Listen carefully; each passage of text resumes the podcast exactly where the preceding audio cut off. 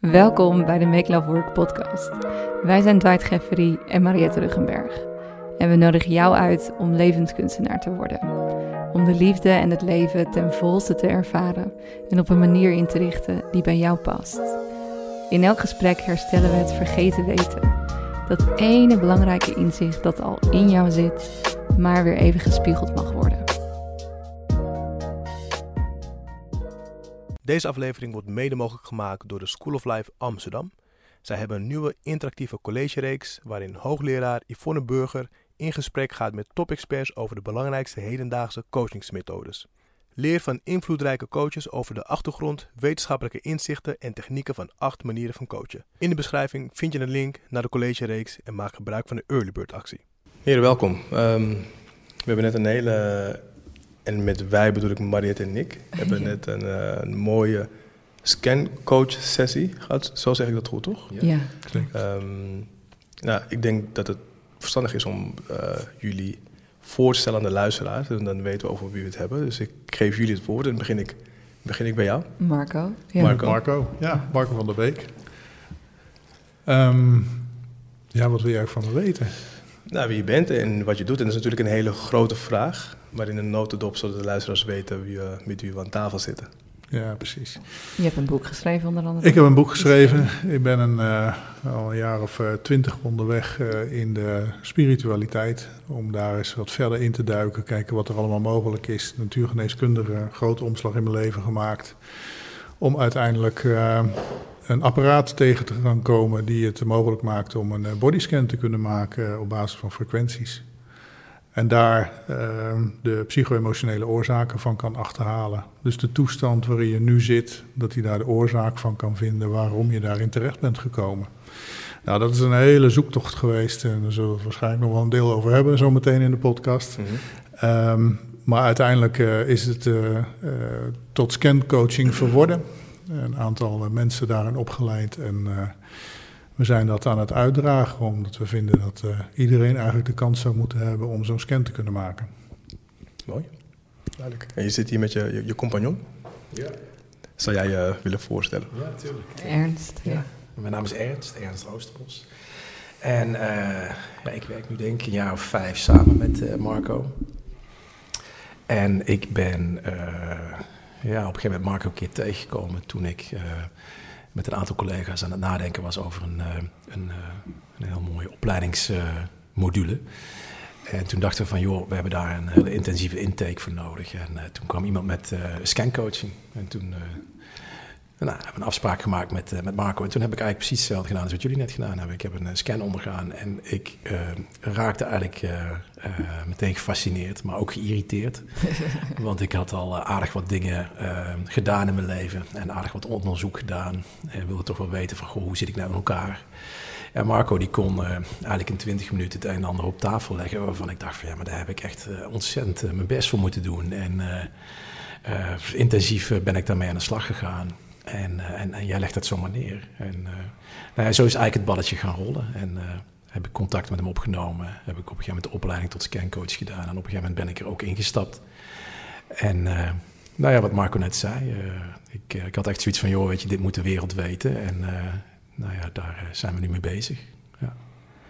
Dus dat is een, ja, in het kort uh, iets over mij. Ja, ja dus jullie hebben het instituut in Nederland opgezet van scancoaching. Tenminste, jij Marco. Ja. En jij bent Marco, aangehaakt. Ik, ik ben aangehaakt. Precies. Ja, want het was nog niet bekend in Nederland. Hoe, uh, nee, hoe ja, nog steeds niet aan? echt hoor. Dus nee. wat dat betreft ja, zijn we... doen we... ons best nu. Ja, ja nee, absoluut. Zeker. Nee, kijk, je werkt met een compleet nieuwe technologie, wat gebaseerd is op een, op een compleet nieuw gedachtegoed, wat, wat niemand nog snapt. Je moet je een beetje voorstellen in de tijd van uh, Henry Ford, die zijn auto uitvindt en dat hij aan mensen gaat vragen van wat zou je willen hebben. En dan zegt ze nou doe maar sneller paard, omdat je helemaal niet ja. in de gedachte zit van wat, wat kan je dan nog meer. Ja. Nou, dus we zijn de laatste jaren heel erg bezig geweest om uh, te gaan onderzoeken. Doet dit eigenlijk wel wat het moet doen? En klopt het wel wat we hier allemaal zien? Nou, dat is, uh, daar zijn we uh, mee bezig geweest om dat te documenteren en ook om uit te dragen, mensen op te leiden en een, uh, te blijven onderzoeken in de afgelopen jaren. Nou, daar zijn we ongeveer mee klaar. En uh, we weten dat hij nu doet wat het doet. Dus we gaan, we gaan door naar de stap om het de wereld te vertellen dat we nu echt iets unieks in handen hebben.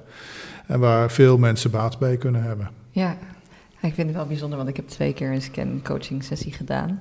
En wat ik zo mooi vind, onder andere eraan, is dat het lichaam niet liegt. Dus weet je, in coaching sessies ben ik als coach vaak bezig met te kijken welke verhalen de cliënt mij aan het vertellen is die foutief zijn. Ja.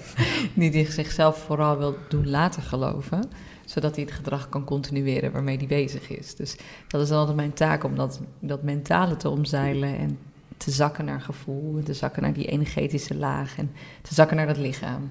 Uh, want het lichaam dat kan gewoon, dat vertelt geen bullshit verhalen. En dat vind ik zo gaaf van deze methode, dat je dus door middel van lichaamsfrequenties kan zien wat is nou je gezonde blueprint, wat is nou jouw gezonde lijn en waar wijk je ervan af en hoe komt dat dan? Ja. Wat voor soort programma's zitten daaronder? Jij noemt dat heel mooi psychosociale... Psycho-emotionele. Emotionele, dat was de psycho-emotionele oorzaken. Ja. Ja, nou, dat uh, is ons net uh, overkomen, wil ik bijna zeggen. en je zit nog steeds aan tafel. Ja, ja we zijn er nog een beetje van aan het bijkomen, geloof ja. ik. Ik weet helemaal niet wat er in jouw sessie is gebeurd, Dwight. En ik vind het wel leuk om te weten van... Hoe was het voor jou om een scancoaching te ervaren en wat heb je eruit gehaald? Um, nou ja, vo voordat ik de sessie inging, vroeg jij mij, wat, wat verwacht je? Ja. En uh, ik zei niks. Um, ik, ik, wil er, ik, wil er, ik wil ook niet te veel voorinformatie hebben. Dus ik, ik, was ook, ik zat met Marco op de, op de bank en ik was al bijna bang om vragen te stellen, omdat ik dacht, nee, want dan wordt mijn beeld gekleurd en ik, ik wil me vragen stellen wanneer ik die echt heb en dan wil ik ook in het gesprek kunnen voeren. Maar uh, ik, heb, ik heb het met Ernst gedaan en, en het, het was, het, uh, ja, ik, ik, was heel verbaasd over, uh, ik, ben, ik ben vrij sceptisch met, ehm, met, met dit soort zaken die ik niet zo heel goed ken en dat, dat, heeft, dat, dat heeft verschillende redenen. Ja. Ehm, maar ik, ik, ik, mijn natuurlijke nieuwsgierigheid zorgt er wel altijd voor dat ik, dat ik wil ontdekken wat er gebeurt. En, en nou goed, jij, jij, me, jij, jij bent gescand en je mhm. zijn een aantal dingen. En ik kon gelijk een aantal zaken die jij opnoemde, kon ik gelijk ook koppelen aan een, iets in de praktijk. En dat is voor mij vaak een sleutel of iets resoneert, ja of nee. Ja. Dus dat is voor mij heel fijn. Um, dus ook voor de luisteraars die zoiets hebben van ja, is het niet de hocus pocus? Um, diezelfde twijfel had ik ook ergens. Um, hoe kan je nou frequenties opmeten met ja, een apparaat? Ja, exact. Dus het is voor mij heel fijn als ik, als ik iets hoor en denk van... oh ja, dat is dat en dat is dat. En het misschien wel een van de mooiste dingen... maar daar komen we denk ik later op terug... Um, ging over de imprinting. Ja. Um, en toen liet ik jou ook iets op mijn telefoon zien... maar daar, daar komen we zo verder in het gesprek wel op terug. En dat was voor mij... Uh, ja, dat was, dat was zo'n helder moment. Want dat was letterlijk afgelopen avond. Ja. Dat, was een, dat was een praktijkvoorbeeld van wat jij benoemde. Mhm. Wat bij mij moet gebeuren. En wat zich afgelopen avond heeft geëtaleerd. Dus dat was dat even oké. Bizar. Ja. En een imprint, je, we hebben natuurlijk die podcastaflevering gedaan met Anna Verwaal over van wat krijg je mee wanneer je in de baarmoeder van je moeder zit. Wat heeft zij meegemaakt en wat voor belangrijke overtuigingen heb jij toen ontwikkeld? Dat is wat je dus ook um, naar boven komt tijdens een scancoaching. Dus dat hebben wij net alle twee gehoord. En ja. nee, ik ben er nog een soort van, van aan bijkomen en ook weer niet, want ik mhm. herken het heel erg. Dus dat is wat je bedoelde met die imprint. Wat je net zei. Ja, met de, met de imprint, inderdaad. Voor de, ja, voor, de duidelijkheid, inderdaad. Dus ja. Je zit in je moeders buik en dan gebeuren er dingen met je moeder. Uh, en dat gaat soms nog verder terug natuurlijk naar uh, je, je voorouders. oma, voorouders. Ja. Maar dat, dat, dat heeft invloed op hoe je, hoe je de wereld instapt. Ja, en jouw sceptisme uh, ten aanzien van ja, ja, nieuwe, nieuwe zaken. Ja. Was dat ook terug te zien op je, op je scan? Uh, want er is ook zo'n onderdeel waarbij je dan kunt zien wanneer je wat sceptischer bent naar de buitenwereld. Ik had dat bijvoorbeeld. Ja, bij mij kon je het, het rationele in, in, mijn hoofd zitten. Um, dus dat ik zaken vanuit het rationele bekijk. En dat ik soms iets meer mag inzakken naar, naar mijn hart toe. Dus als het, als het, dan zou ik het daaraan koppelen. Ja, precies. Uh, dat ik in sommige zaken meer zou kunnen voelen. Mm -hmm. Dus ja, ja, Dat, ik denk dat dat zeker een, een, rol speelt in hoe ik misschien wel zaken bekijk. En, en ook daardoor soms wat sceptisch ben. Een combinatie van ervaringen eh, in mijn jeugd. Ja. Met mijn Surinaamse, Surinaamse culturele achtergrond en dit wat ik waarschijnlijk van nature ook een beetje heb. Dus dit is de, de combinatie waar we het net over hadden, nature-nurture. Ja. Eh, dat maakt dat ik ja, wat sceptischer ben geworden. Maar ik vind, het, ik vind het op wel op een gezonde manier, want de nieuwsgierigheid staat altijd open. Dus het is niet dat ik me afsluit of eh, ja, ik wijf niks weg. Precies hetzelfde, ja. Nee. Ik moest wel, wij Nee. zijn, zeg maar, Marco en ik zijn elkaar, met elkaar aan het zijn, hè. Ja. Want hij heeft natuurlijk mijn scan gezien. Ja. En ik had dus precies hetzelfde. Ja. Dus ik had vanuit mijn, ehm, ja, misschien kan jij het nog beter zeggen dan ik hoor. Maar vanuit mijn brein die Ja. sceptischheid naar de buitenwereld, maar wel eh, aan de andere kant heel ontvankelijk en nieuwsgierig. Mhm. Ja. En altijd iets nieuws willen ervaren. Ja. Heb ik het Nee, goed genoeg je, je, hebt, je hebt het goed onthouden eh, in, de- die korte tijd dat je die scan gezien hebt. Nou, het was bij jullie allebei hetzelfde, dus dat herken ik bij Dwight ook. Ja. Ja, dus inderdaad, eh, het, het, wat sceptisch, maar tegelijkertijd ontvankelijk. Ja. Op, op een gezonde manier. Mhm. Ja. ja. Dus dat, eh, ja, weet je, als ik dat zie, dan, dan is dat ook wel meteen een uitdaging. Want dan weet ik van, oké, ik heb gewoon echt een hele goede terugkoppeling te maken. Nou, dat willen we natuurlijk bij iedereen. Maar ehm, Oh ja, Ja, jij maar- ziet meteen wat voor cliënt je hebt. Ja, Ja, maar dat ik- is het leuk. Hè? Want het eerste plaatje vertelt bijna alles. Ja. Dus dat is wel heel erg leuk. klopt. Dus, dus ik weet dan van, oké, ik, ik, ik moet wel heel goed kunnen duiden nu. En, eh, nou ja, en, en dat, dat, dat is ook gelukt. Ja, ja, Ja. ja. Dus wat op- mooi. Ja. Want Maar- kun- ja, zeg jij maar eerst. Nou ja, altijd twee vragen. ik, ehm, ehm, voor de luisteraars, want we zijn nu tien minuten aan het praten, maar wat, is er, wat, wat gebeurt er precies? Wat is er net met ons gebeurd? Dat is Ja. misschien een hele directe, duidelijke vraag. wat jullie net met ons hebben geda- gedaan. Maar Wil je daar een, eh, een lang antwoord op of een kort antwoord? Wat jij wilt, voel je vrij, we hebben, we hebben geen haast. Ja, nee, dat, dat snap ik. Ehm, als je het in een plaatje zou zetten, hebben we je uit de 3D-wereld getrokken en we hebben je gezet in het veld van de onbegrensde mogelijkheden. Daar hebben we laten zien wat voor informatie daar allemaal zit. Dus je bent eigenlijk buiten jezelf gaan kijken naar eh, hoe functioneer ik, wat zijn alle verbanden, wat is het verhaal achter eh, het proces waarin ik op dit moment zit. Dat doe je dus in een staat van ontvankelijkheid. Dus daar brengen wij jou eerst onbewust naartoe. Dus we tillen je op, we brengen je in dat veld. En vanuit het veld loop je eigenlijk een beetje eh, eh, rond als een kind in een snoepwinkel. En je denkt van, oh ja, gaaf, dat is leuk, dat hoort erbij. Dat de... En dan klikken er vanzelf allerlei elementjes weer in elkaar. En op het moment dat die in elkaar geklikt zijn, dan zetten we weer gewoon weer terug in het 3D. En dan hebben we wat, eh, wat napraten. En dan, eh, dan, dan merk je dat er iets gebeurd is met jezelf. Maar je hebt eigenlijk niet zo goed het idee van wat is er nou gebeurd. Ja. Hmm. Dus dat is het korte verhaal. Ja, en zeg maar een soort van heel praktisch gezien wat, wat, je, wat er gebeurt is dat er een enorm bizar apparaat voor je neus staat. Ja. Zo zou ik het verwoorden. Je krijgt een koptelefoon op, daar hoor je wat geluidjes in. En wat gebeurt er dan? Worden er dan hersengolven gescand? Wat wordt er Onder gescand? andere. Eh, wat er gescand wordt is dat elke cel zijn eigen unieke frequentie heeft. Ja, Die is in kaart gebracht en eh, het systeem gaat al die frequenties gaat die af. Zo heeft je levercel een andere frequentie als je hartcel, als je longcel enzovoort. Dus die gaat die allemaal af. Maar die gebruikt die niet als eh, zijnde alleen maar die frequentie, maar die gebruikt die als een draaggolf, zoals een radiostation. Dus hij stemt af, net zoals een radio, op de zender van de cel van je hart en gaat daarop luisteren. En dan met dat luisteren krijgt hij informatie wat het hart uitzendt op die frequentie. En die slaat hij allemaal op in een grote matrix. En in die matrix wordt jouw eh, systeem, jouw lijf, wordt helemaal in kaart gebracht op basis van al die frequenties met de informatie die dat uitzendt. Als er nou heel hard schreeuwende cellen zijn, dus heel eh, veel lawaai uitzenden over die frequentie, dan betekent dat er wat aan de hand is. Hmm. Die wil aandacht. Nou, dat zet hij dan in die matrix. Deze cel wil veel aandacht. En andere cellen die hebben helemaal geen aandacht nodig. Dus dan zegt hij, nou, dan willen we geen aandacht. En uiteindelijk wordt die matrix wordt naast een database gehouden om te kijken van, zijn er meer mensen in deze wereld geweest die ditzelfde patroon hadden? Nou, dat zet hij allemaal in een waarschijnlijkheidstabel. En degene die bovenaan staat is het meest waarschijnlijke, eh, omdat dat iemand geweest is die het dichtstbij kwam bij waar, de toestand waarin jij nu bent. Zodat we woorden kunnen geven aan de toestand waarin jij zit. Nou, dat kunnen we doen vanuit 60 verschillende domeinen. We kunnen het doen vanuit de lithotherapie, fytotherapie. eh, je kan zo gek niet verzinnen. Of, eh, of de allopathie of de homeopathie of hoe het is met je organen. ehm. maar wij werken vanuit de psycho-emotionele databases.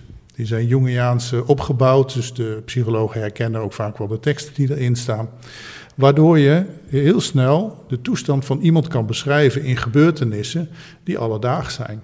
Hmm. Het staat wel in een wat, eh, wat oudere taal, om maar zo te zeggen. Maar daardoor kun je, resoneer je wel op die woorden die daar staan.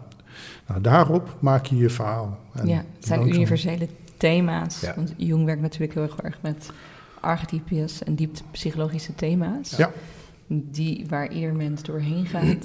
En die Ja. dan gekoppeld zijn aan een bepaald lichaamsdeel of aan een bepaalde celfrequentie. Ja. Ja. omdat ik weet dat ik heb natuurlijk iets meer achtergrond eh, vanuit mijn studies over het lichaam en dat bepaalde organen, dat daar bepaalde thema's aan gekoppeld zijn. Dus is dat hoe je er naar kan kijken? Zeker. Ja, zeker. Dus net als En elke leuke is orgaan dat heeft een emotie Ja, en een thema. Het leuke is dat het omgekeerd eh, bewezen was. Want er werden dus mensen die gediagnosticeerd werden, waren, die zijn in die database allemaal gezet. En toen bleek dat mensen die heel erg boos waren ook vaak eh, iets helder met hun leven. Precies. Dus omgekeerd werd het daarmee eh, bewezen. Dus Ja. dat is wel heel grappig.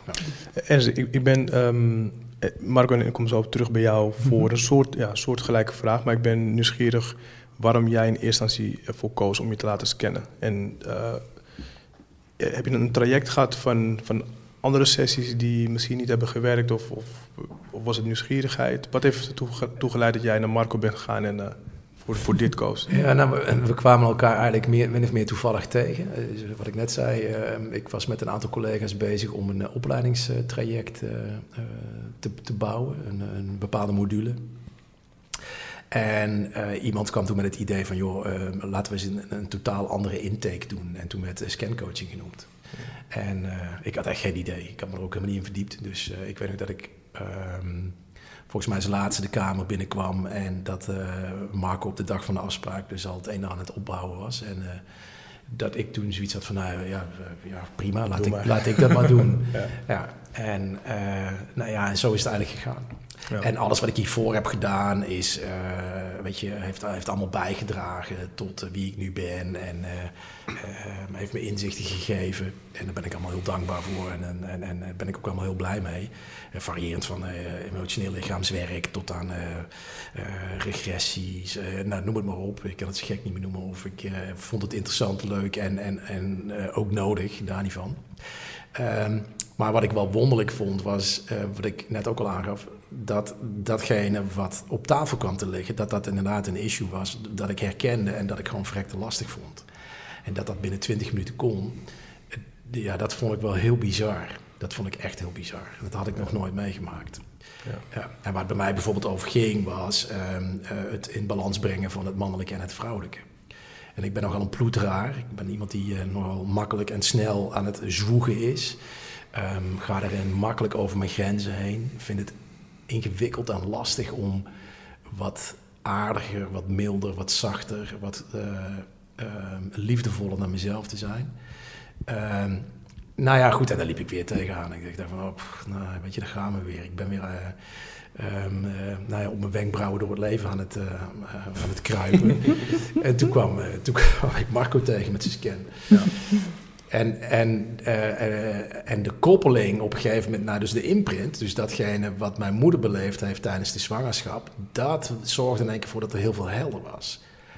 En, en ja, daar was ik echt wel, eh, nou wat ik al zei, verbaasd over. Ja. Ja. En toen dacht ik ook echt van, ja, weet je, hier moet ik echt meer mee. En het hele fenomeen, jullie hadden het net al ook over eh, Anne, eh, Anne Verwaal en, en, en eh, de, weet je, de koppeling met epigenetica. Dus dat we ondertussen gewoon weten van, joh, tuurlijk, eh, de discussie over nature en nurture, die, goed dat we die hebben. de, ehm, hoe wij op een gegeven moment gevormd worden en, en, hoe we dat uiteindelijk uiten in gedrag. Dat allebei die componenten zijn, zijn aanwezig.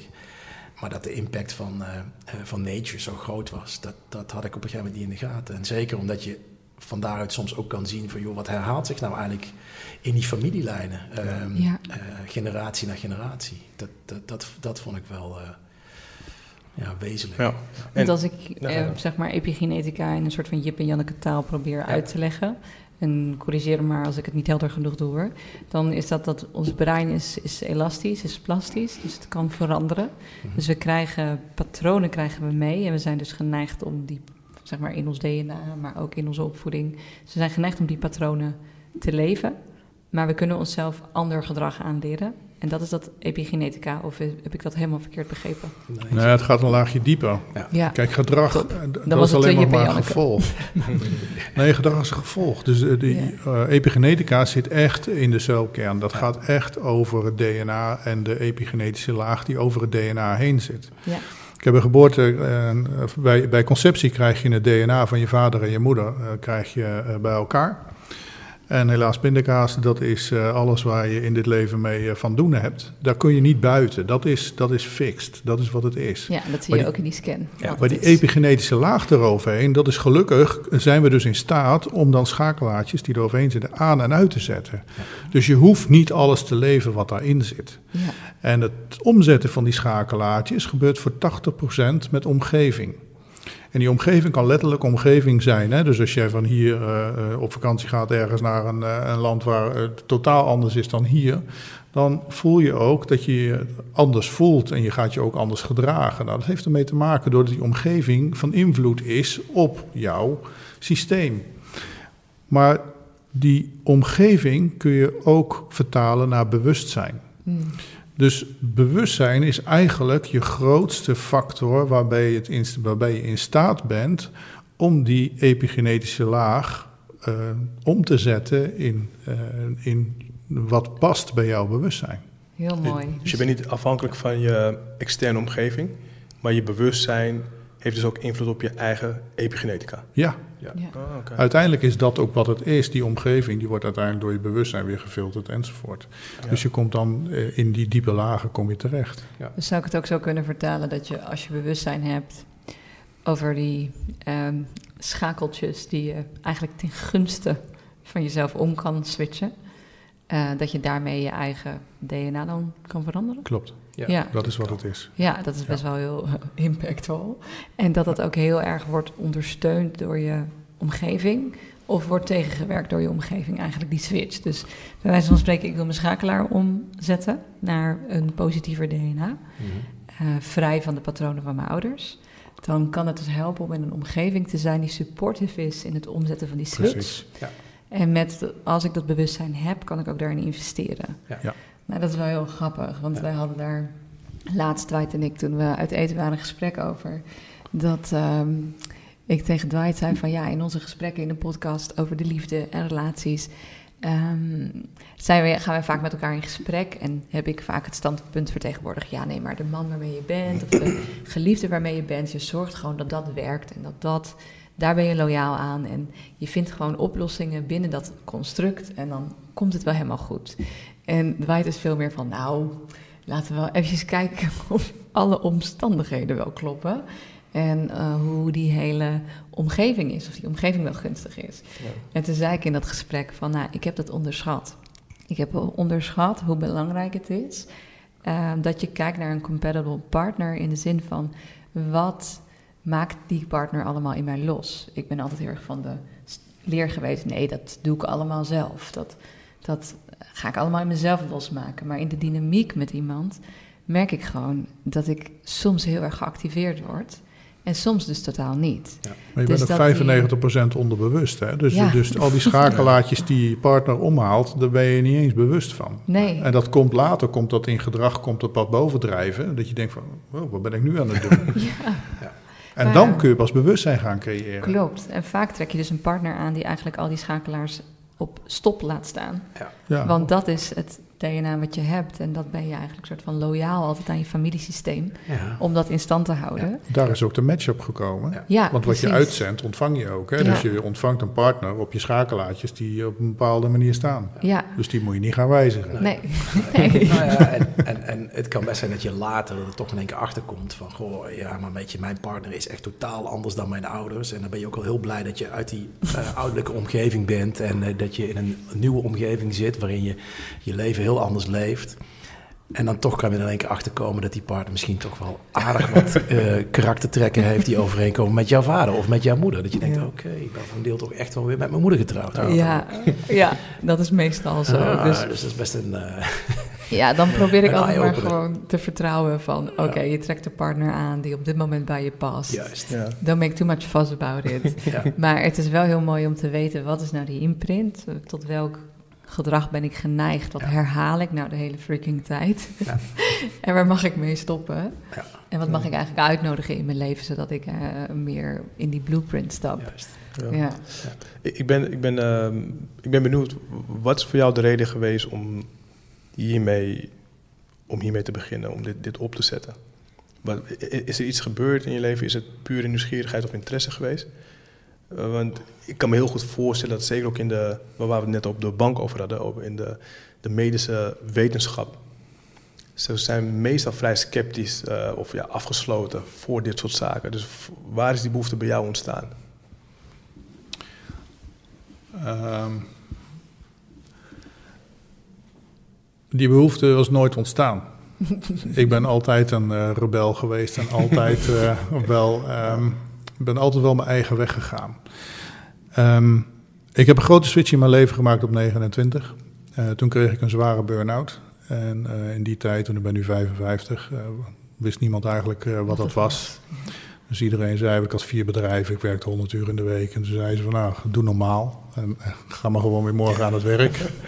Want uh, je hebt nog wel wat te doen hier. Ja. Nou ja, dat kon ik dus gewoon echt niet. Ik had een hartslag van 160 en heb 14 dagen kruipen naar het toilet geweest. Dus dat was ongeveer waar het leven startte.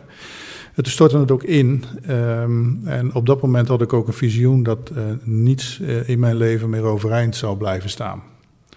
Nou, binnen een jaar was het ook allemaal uitgekomen. Dus ik ben alles en alles en alles kwijtgeraakt. Tot uiteindelijk ook het huwelijk wat strandde en mijn vrienden kwijtgeraakt. maar ook mijn huis en mijn auto's, maar alles. Dus en mijn bedrijven. Dus ik stond uiteindelijk uh, uh, met niks in mijn handen uh, op straat.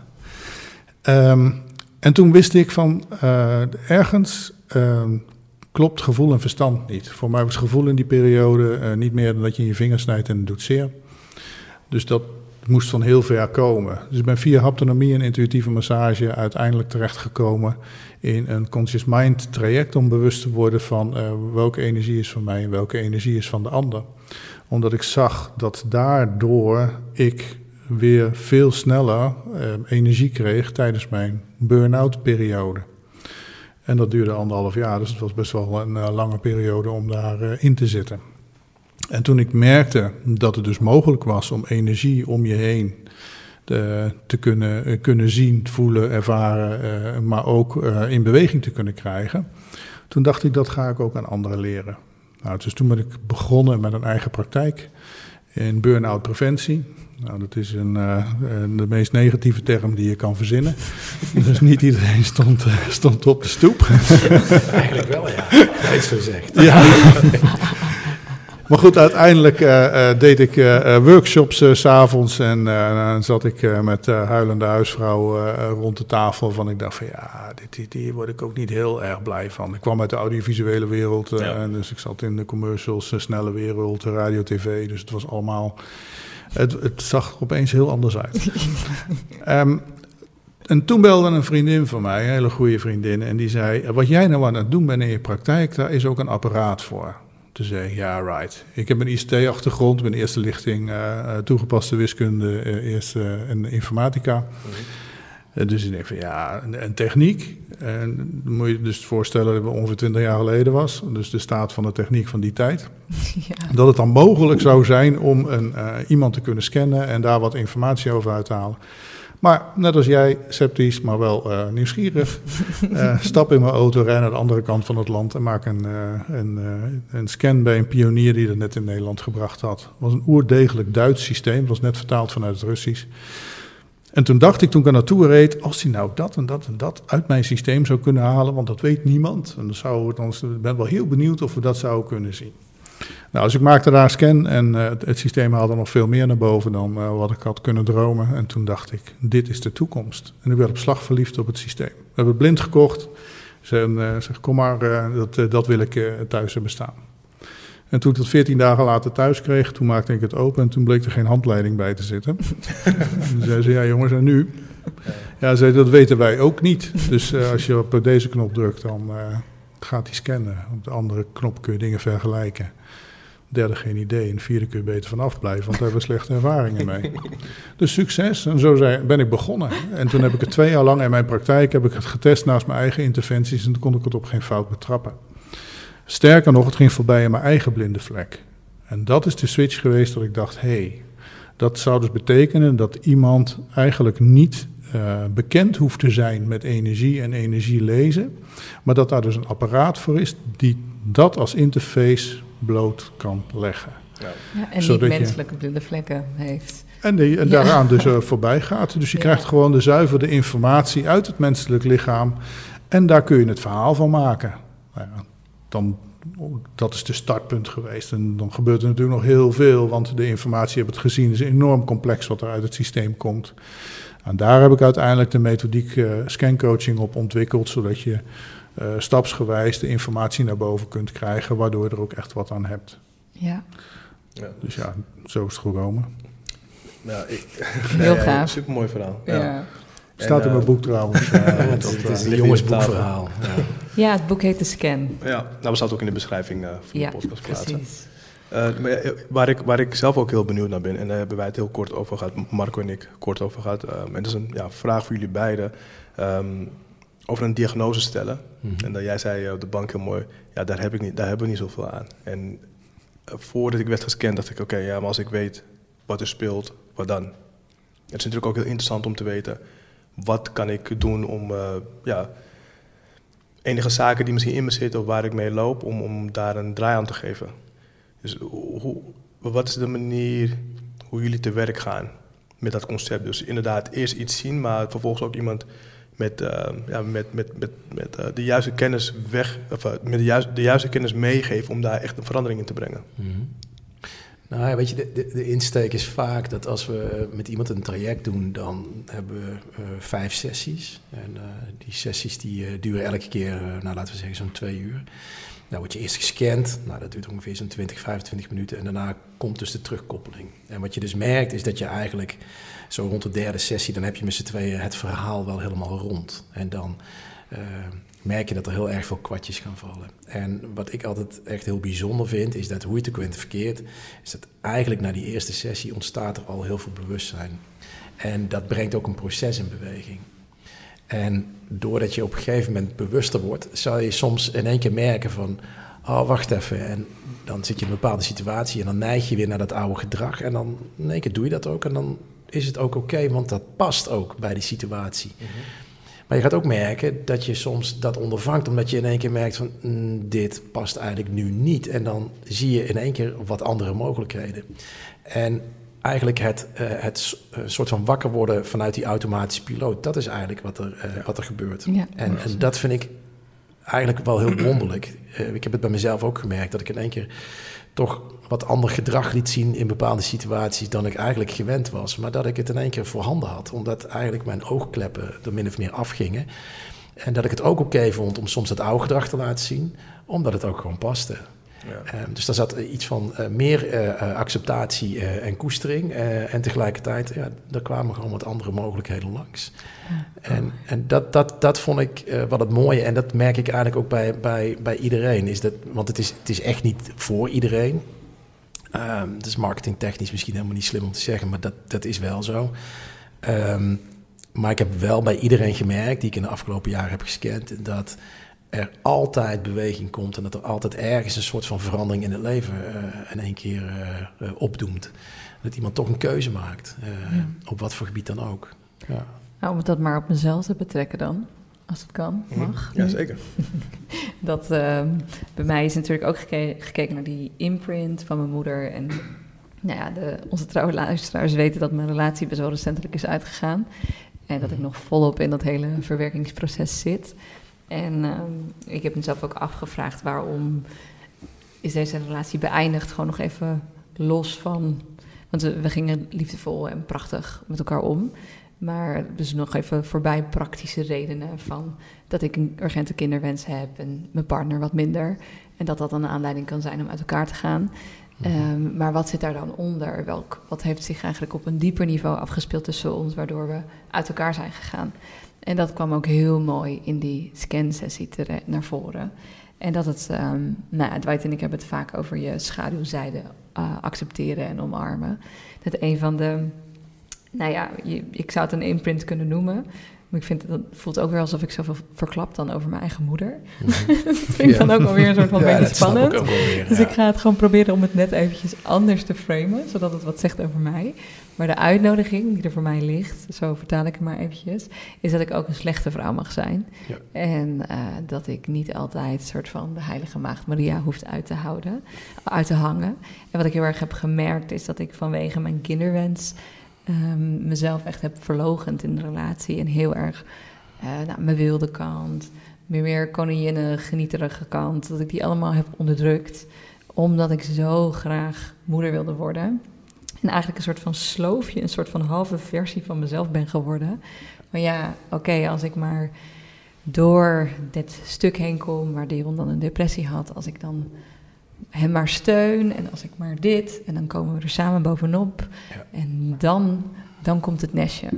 En dat is iets wat ik, wat denk ik ook een, een ja, dieper vrouwenthema is, zelfverloochening. Eh, maar wat ik heel erg kan zien, wat ik heb gedaan, maar specifiek ik, omdat ik, ehm, nou, ik weet dat ik de wilde vrouw en de koningin ben, maar dat dat ehm, iets is wat niet altijd toegejuicht wordt. Ja. en wat juist voor mij de uitnodiging is om dat gewoon heerlijk te mogen zijn. Dus ik mag de slechte vrouw zijn, zeg maar, in, in eh, kort samengevat. En dat is ook wat ik heel erg heb gevoeld. Van, ja, dat die kanten werden onvoldoende ontmoet in deze relatie. Ja. En daardoor kon ik niet helemaal de vrouw zijn die ik ben. En daardoor heeft Dion ook niet, niet zich helemaal het mannetje gevoeld naast mij. Ja. Want ik kon niet helemaal het vrouwtje zijn. Nou, dat wist ik al wel. Maar dan is er toch iets in mijn systeem wat het dan weer een soort van naar de achtergrond zo wuift. Want het is wel heel erg spannend om te breken met zo'n patroon wat zo diep zit. Ja. En het was echt heerlijk om dat in die scancoach sessie weer naar voren te krijgen. En wat ik gedurende de break-up al wel voel en zie. Maar je gaat natuurlijk door allerlei fases heen. Ja. En wat in deze fase gewoon weer even heel welkom was. En wat dan ook weer richting geeft van, oh ja, hè, fijn. Ja, het mooie vrouwen is, mag ik weer zijn. het mooie is dat je dit eigenlijk ziet na een scan van 20 minuten. Ja, dat is En nog niet eens, want Dat is- we hebben niet alles gescand. Dus wij, wij hebben nog geen acht minuten gescand. Nee, Dus het ging al heel snel. En dat je dan Ja. toch alle data al hebt die over jouw huidige proces gaan. ja, Kijk, en die methodiek scancoaching die daaraan ontwikkeld heb, die zorgt er ook voor dat je ook echt die diepte in kan gaan. En dat je ook echt die, die, die, die boom kunt aflopen naar de kern en naar die wortels toe waar het allemaal uit ontstaan is. En er is geen enkel systeem in de wereld wat dit kan op deze manier. En dat maakt het ook uniek. En daarom kun je dus uitnodiging voor iedereen, maak zo'n scan. Want dat is ook wat ik, wat ik gewoon voor ogen heb. Dat Ja. iedereen zou eigenlijk zo'n scan moeten kunnen maken. ja, Want het versnelt zo je proces en het zorgt er zo voor dat je inzichten krijgt, waardoor je niet zo, vaak, niet zo lang en snel in de knoop eh, hoeft te zitten. ja, en in cirkeltjes blijft lopen. Dat is het vooral. Van waarom is deze relatie nou uitgegaan? En, en dan ga je meestal je patroon herhalen. Dan moet je hem nog een keer tegenkomen. Totdat je de les eruit leert. En die, daar was ik me dus al bewust van. Maar ons systeem is dan ook weer zo ehm, vernuftigd... dat het het dan gewoon weer lekker zo eh, wegveegt. Zo. Lekker Ja. naar je schaduw toe. Zo. Nee, laten we daar maar niet naar kijken. Laten Ja. we maar trouw blijven aan ons systeempje. Precies. En hier maak je dat onbewuste bewust. Wat een van jouw missies is, Marco. Wat je, Ja. wat je zei. En, nou ja, familieopstellingen hebben we het ook wel eens over... dat dat ook het onderbewuste bewust maakt. Maar dit is dan wel echt, zeg maar, straight in your face. Dus toen we de scancoaching Ja, gingen doen... Het gaat ook echt over jou. Ja, inderdaad. Marco zei ook, ja, dit is zeg maar niet een empathisch systeem. dus Nee, dat het laat gewoon heel duidelijk zien Ja. wat er is. Ja, het staat er gewoon. En het is, het is eigenlijk een, een, een drie-eenheid die ontstaat. Hè. Dus eh, de persoon die gescand wordt, het eh, systeem wat de frequenties en, eh, ophaalt en de data. En op een gegeven moment komt dus met, gewoon letterlijk met tekst. Maar tegelijkertijd, weet je, als je alleen de tekst laat zien, dan, dan kan je daar gewoon weinig mee. Ik kan bijvoorbeeld ook mezelf wel scannen, maar ik kijk naar mijn eigen blinde vlek. Dus ik heb altijd een ander ook nodig. Nou, en die ander is dan dus degene die het vertaalt en duidt. En dan, nou, wat ik net al zei, zo bouw je dus op een gegeven moment het verhaal op. Ja. ja. ja maar het is inderdaad in your face. In, in uh, minder dan 20 minuten heb je al een heel belangrijk eerste aanknopingspunt. Ja. En wil jij nog iets delen over jouw um, inzicht? Of, um, ja, zeker. Nou, ik, ik, begon natuurlijk al um, aan het begin van het gesprek over in, imprinting en ja, wat eruit kwam. En had gisteren een moment dat ik uh, tot heel laat aan het werk was en mijn moeder die, uh, die belde mij. Ik had haar auto gebruikt en in de ochtend en ik was tot s'avonds laatst nog, nog steeds bezig. En zij belde me waar ik was, uit bezorgdheid. En ik zei, oh, nou, ik ben nog steeds bezig. En ze belde een kwartier daarna weer. Ik zei, ik ben nog steeds bezig. en na twintig minuten weer en op een gegeven moment bleef ze bellen. En um, nou, uit onze kern kwam inderdaad dat, dat um, ik zal het op mezelf betrekken. Ik, ik heb uh, als tegenreactie. Um, um, hoe kan ik het best uitleggen? ik heb dus moeite als er, als er uh, nou ja, dat, dat, kan ik wel delen. Ik, ik, heb, ik heb moeite als er als een situatie ontstaat waarin er, er een sfeer ontstaat van, van en angsten. En, uh, en angst voor geweld, weet je. En, dus ik, creëer altijd een, ik probeer een hele veilige situatie te creëren voor zowel mezelf als voor anderen. Dus op het moment dat ik word geconfronteerd met iemand die pijn en angsten uitslaat, die ik niet goed kan begrijpen, dus zoals gisteren gebeurde. Een paar jaar geleden was ik waarschijnlijk uitgevallen tegen moeder. Omdat ik me irriteerde eraan, want ik leg uit waar ik ben. Ik ben, ik ben duidelijk niet in gevaar, want je hebt me aan de telefoon. Maar je blijft maar bellen.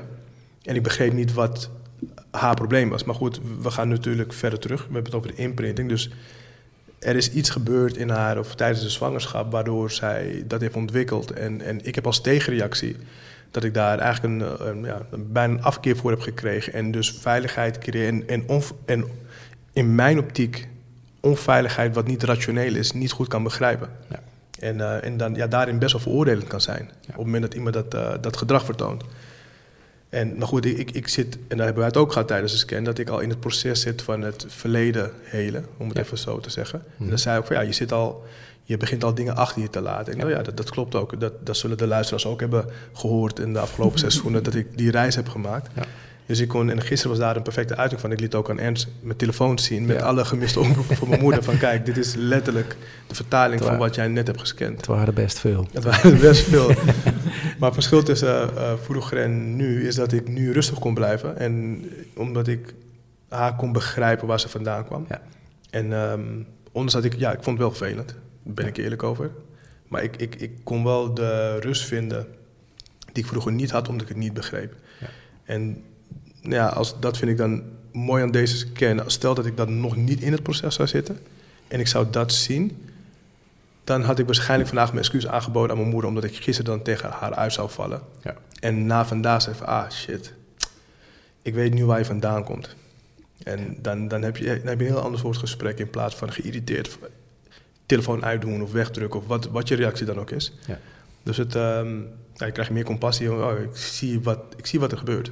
Ja, je begrijpt waar de trigger vandaan ja, komt. Dus dat was voor mij ja, exact. exact. En uh, we hebben allebei onze redenen waarom we, waarom we ons zo gedragen. En bij mij komt het doordat jij, iets gemaakt, iets, doordat jij iets hebt meegemaakt en jij hebt iets meegemaakt en daardoor gedraag jij zo. Dus we, zitten, we doen eigenlijk allebei hetzelfde. De uiting is net iets anders. Klopt. Dus het is, uh, ja, voor mij was het een super. Het was een één op één som. jij, jij, jij gaf iets aan uh, tijdens het scan en ik liet jou op de telefoon zien van kijk, dit is. Dus het was een perfect, perfect voorbeeld van afgelopen avond. Ja, wat is, voor jou, ja, wat is voor jou de uitnodiging? Dus waar mij de uitnodiging is dat ik gewoon lekker de slechte vrouw mag zijn, de bad bitch. Ja, voor mij is de uitnodiging uh, dat, ik, dat ik soms die angsten best mag, mag toelaten en, en, daar mag zitten. En niet alles en niet altijd erboven willen staan en heel rationeel alles uitzuiveren. Maar uh, uh, dat zei Ernst ook heel mooi tegen mij. Er zit soms een mooie verrassing in, in het voelen van angsten. Ja. En, en daar gewoon zitten eigenlijk chaos toelaten. Ja, exact. Daar zit soms een, een, misschien een onverwachte plot twist in waar je heel veel, waar je heel veel aan hebt in het leven. Ja. Um, ja, dus waar je misschien iets meer, misschien overactief controlerend um, ja, exact. hebt geleefd. Ja. Dat je meer eigenlijk je hart opent. Mm En vanuit je gevoel en irrationele... Ja, die, exact. die dwaas durven zijn in de liefde, waar we het heel vaak over hebben gehad. Ja, ja, nee, ja absoluut. Kijk, en je, je, je, Ja. je, ehm, ik betek het op mezelf, mijn brein die geeft me allemaal redenen om niks te veranderen. Maar ik denk van ja, maar waarom zal ik, waarom zal ik dat onveilige gevoel toelaten? Want Ja. ik heb nooit, nooit een gevecht gehad, ik heb nagenoeg nooit ruzie, dus waarom zal ik dat toelaten? Ja. Maar ja, je weet niet wat er aan, aan de andere kant staat natuurlijk. Ja. Het, eh, daar kan iets heel moois zitten. Ja.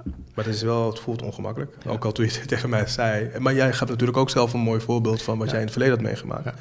Ehm, dat je dan soms later de angst voelt van, ah, dat had ik misschien helemaal niet moeten doen.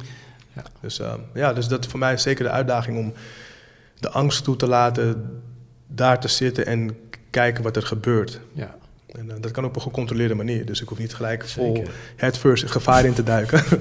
dus, ehm, Mag ook. mag ook. Ja, ja, dit weet je, is ook weer een ervaring. Ja. Maar ja, het, het is ook wel wat het brein doet. Hè. We, we zijn zo geneigd om te denken in of-of. Zo van, oh, of ik doe het een, of ik doe het ander. Terwijl het gaat eigenlijk over en-en. En dat is ook wat ik eerder bedoelde. Is dat ik ging zien van, oké, dit is dus mijn automatische reactie. En hey, verrek, dat werkt soms zeker. En dat is heel fijn. En oh, wacht, nu even niet. En, nou, en dan komen er andere mogelijkheden. Dus als je als tegenhanger van panische angst eh, vooral gaat zitten op grip en controle en touwtjes in de handen en overzicht, ja, dat is heel begrijpelijk. Alleen wat je dan eh, eigenlijk overslaat, is dat er bij jou af en toe ook, of bij mij, en bij wie dan ook, eh, als je die imprint hebt, dat, dat, dat jij af en toe ook gewoon eh, een soort van angst hebt. Of dat je merkt van, oeh, dit vind ik spannend. En, Ja. En dat daar ook ruimte mag, eh, aan gegeven mag worden. En dan klopt het, weet je. Als je daarin zit en, en je laat dat toe en je zakt er doorheen, dan, ja, weet je, dan kan het ook soms in één keer eh, zo zijn dat eh, iets heel onverwachts zich aandient. Waarvan Ja. je merkt van, oh, alright, die had ik niet verwacht, maar die is wel erg mooi dit. Ja. Ja. Ja, en, en ik, ik, terwijl we nu aan het praten zijn, ehm, kan ik me nu al ehm, bedenken wat ik soms misloop. Doordat Mhm. ik het altijd op safe speel. Ja. Ehm, mijn omgeving die vraagt eigenlijk vrij weinig hoe het met me is. Omdat ik dus altijd eh, op veilig, Ja. gecontroleerd. Ja. Dus ik, ik, toon dus blijkbaar heel weinig eh, kwetsbaarheid. Ja. En daardoor krijg je dus weinig steun automatisch, omdat iedereen denkt dat het wel oké met je is. En dus, dat dan, is het. dus je mist, mist, je mist liefde in zekere zin, of je mist een, eh, een kans op een mooie vorm van liefde door gewoon een Ja. simpele vraag van hey, hoe voel je je eigenlijk? Ja. En dat eh, als ik zo terugdenk, ja, dat heb ik wel een paar keer gehad, dat mensen verbaasd waren als iets dan niet goed ging of als het niet goed met me ging. Ja. Dat ik eh, bijvoorbeeld een relatiebreuk en dat mijn vrienden vroegen om wat te doen en dat ik zei van, nou, eh, ik, ik, ik, ik, ik kan even niet. En dat ik dan aparte berichtjes kreeg van allemaal vrienden, oh, het gaat echt niet goed met je. Ja. Dus dat, dat ik, Ja. Omdat je één keer niet naar een feestje ging, toch? ja, ik ging, ik ging niet mee. En zo van, Ja, ja, precies. precies. Dus, weet je, die gaat, en toen, toen dacht ik van, oh ja, maar dit is gebeurd dus als je dus altijd maar een soort van, eh, heel rationeel, ja, maar dat is het leven. Ja, en, stabiel, en stabiel. en, stabiel, eh, ja, precies. ja. Dus dan, dan, dan mis je mooie momenten die, eh, die mensen je kunnen aanreiken. Ja. Maar je wilt hem ook eigenlijk niet loslaten, omdat je dan het idee hebt dat je die kwaliteit die daarachter vandaan kwam, Juist. dat je die kwijtraakt. Ja. Maar die raak je niet kwijt. Dat is het. Dus, dus de eerste stap is al te ontdekken, als je dus in die angst gaat zitten in jouw geval, dat je nog steeds de kwaliteit hebt om te zeggen, dit sta ik wel of niet toe. Dus Ja. daar, dat, die is niet veranderd. Nee. En je krijgt er alleen een heel nieuwe mogelijkheid eh, bij. Mhm. Ja, En je krijgt dus vrijheid op de keuze. ja dat, dat heb, ik, heb ik nooit zo gezien. Nee, Nee. want dat is wat er gebeurt. Ja. Je moet alleen weten, waar moest ik die vrijheid vinden? En dat is waar het systeem zo goed in is. Ja. Dat betekent ook, omdat je met imprints werkt, dat het trauma is wat van je moeder is. Want dat is het goede nieuws. Het slechte nieuws is, je moet het oplossen. Maar dat betekent dat je niet hoeft te, te traumatherapeuteren, want het gaat niet over jouw trauma. Het is het trauma van je moeder. Het enige wat jij kan doen, is jouw compensatiegedrag herbesluiten. Ja. Nou, daar heb je soms wat hulp bij nodig. Hè. Niet iedereen snapt, eh, eh, ik her- herbesluit mijn imprint. Ja, maar eh, dat is gezellig, oké. maar dan kan, eh, de, de kan degene die je daarin begeleidt, of de coach of de therapeut, kan je daar natuurlijk gewoon goed in, eh, in begeleiden. Maar, maar daar zit jouw vrijheid. Ja. Doordat je dat gaat herbesluiten. Wat je anders 100% onbewust aan het compenseren bent. Al is het maar 5% wat je toeslaat. Ja. Dan is het wel 5% waar een compleet nieuwe boom uit kan groeien, wat voorheen nooit kon. Ja, Ja. dat klopt. Ja, en wat ik ook mooi ervaar aan de scancoaching is, omdat ik hem twee keer heb gedaan nu, ehm, dat het gewoon heel erg aansluit op het moment nu, op je proces nu. Ja. En toen kwam er ook als imprint naar boven, als ook relevante imprint voor mij in dat moment, uh, te weinig uh, ondersteuning vanuit de man. Uh, en te weinig support. En dat is ook een, een, een, groot thema in mijn leven, omdat ik een soort van super onafhankelijke vrouw ben. Maar ja, dat is natuurlijk een antireactie op een gebrek hebben ervaren aan steun. Ja. Dus denk ik, ja, die steun is er toch niet. Dus laten we dan maar gewoon een heel groot huis voor mezelf bouwen. Ja. en, dus dat is ook duidelijk, dat kwam er toen uit die scan. Nu kwam dit uit de scan. En wat ik mooi vind, is dat het dus heel erg accuraat is op je proces. Dus als je dan vijf sessies hebt, dan kun je die boom verder ontleden. Ja. Er komt gewoon elke keer wel een mooie, accurate ja, uitnodiging tot een nieuw verhaal uit. ik vind het ook wel mooi verwoord, inderdaad, een vrijheid om een andere keuze te maken dan het verhaal wat je tot nu toe hebt geleefd. Zeker. Ja.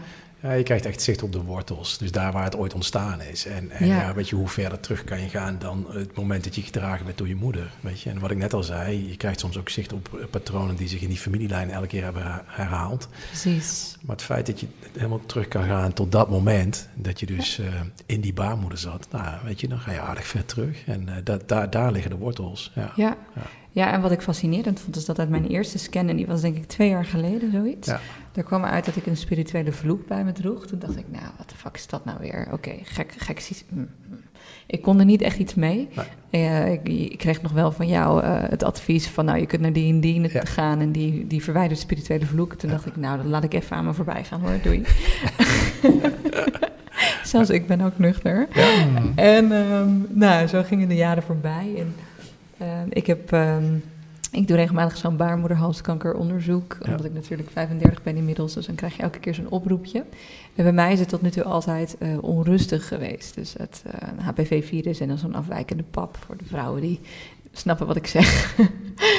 en um, nou ja, toen op een gegeven moment dacht ik van, hmm, zou die vloek misschien daarmee te maken hebben? En zou ik daar misschien toch eens naar kunnen laten kijken? Ik had inmiddels iemand anders gevonden dan de contactpersoon die jij had doorgestuurd. En toen bleek er inderdaad iets in mijn baarmoeder te zitten. Um, ik had verder niks gezegd tegen die vrouw en zij heeft dat verwijderd. Uh, en zij detacheerde dat ook echt als een vloek. Dus ik kwam ook niet met deze vraag. En toen heb ik daarna weer zo'n baarmoederhalskankeronderzoek gedaan. En voor het eerst sinds vijf jaar was het rustig. En ja, ja, het is waanzinnig. Oké. Dus je weet natuurlijk nooit, laat ik gewoon er heel breed naar kijken, of het alleen met die healing te maken heeft, of dat het voeding was of andere omstandigheden. Ja. Ik hoop gewoon dat dit het was ja. en dat hij gewoon lekker, lekker steady blijft. Maar het bijzondere was dat er nu opnieuw de scan is gedaan en die vloek is niet meer te zien. Kijk. En dat vond ik toch wel heel, uh, heel tof. Oh, wow. bijzonder om te horen. En, en ja. mooi dat je dat uh, nog even terughaalt. Ja, ja. ja. Ja, dus baarmoeder is helemaal happy. Kijk, ja. nou, de slechte vrouw nog.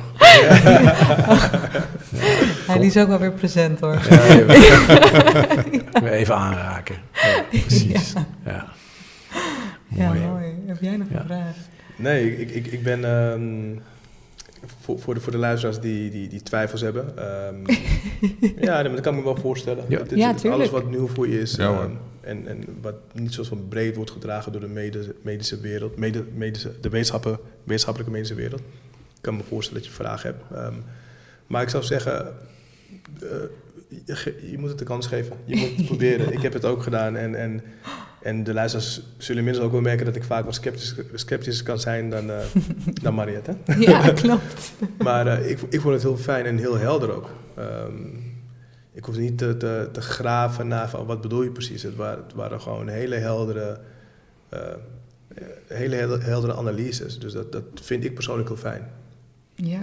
Dus uh, ja, Ernst, uh, dank daarvoor. Mooi, graag gedaan. En jij, ja. Marco, dank voor mijn lezing. Graag gedaan. En jij bent een manifester, zeg maar, van Human Design. Daar hebben we ook een keer een podcast over gedaan.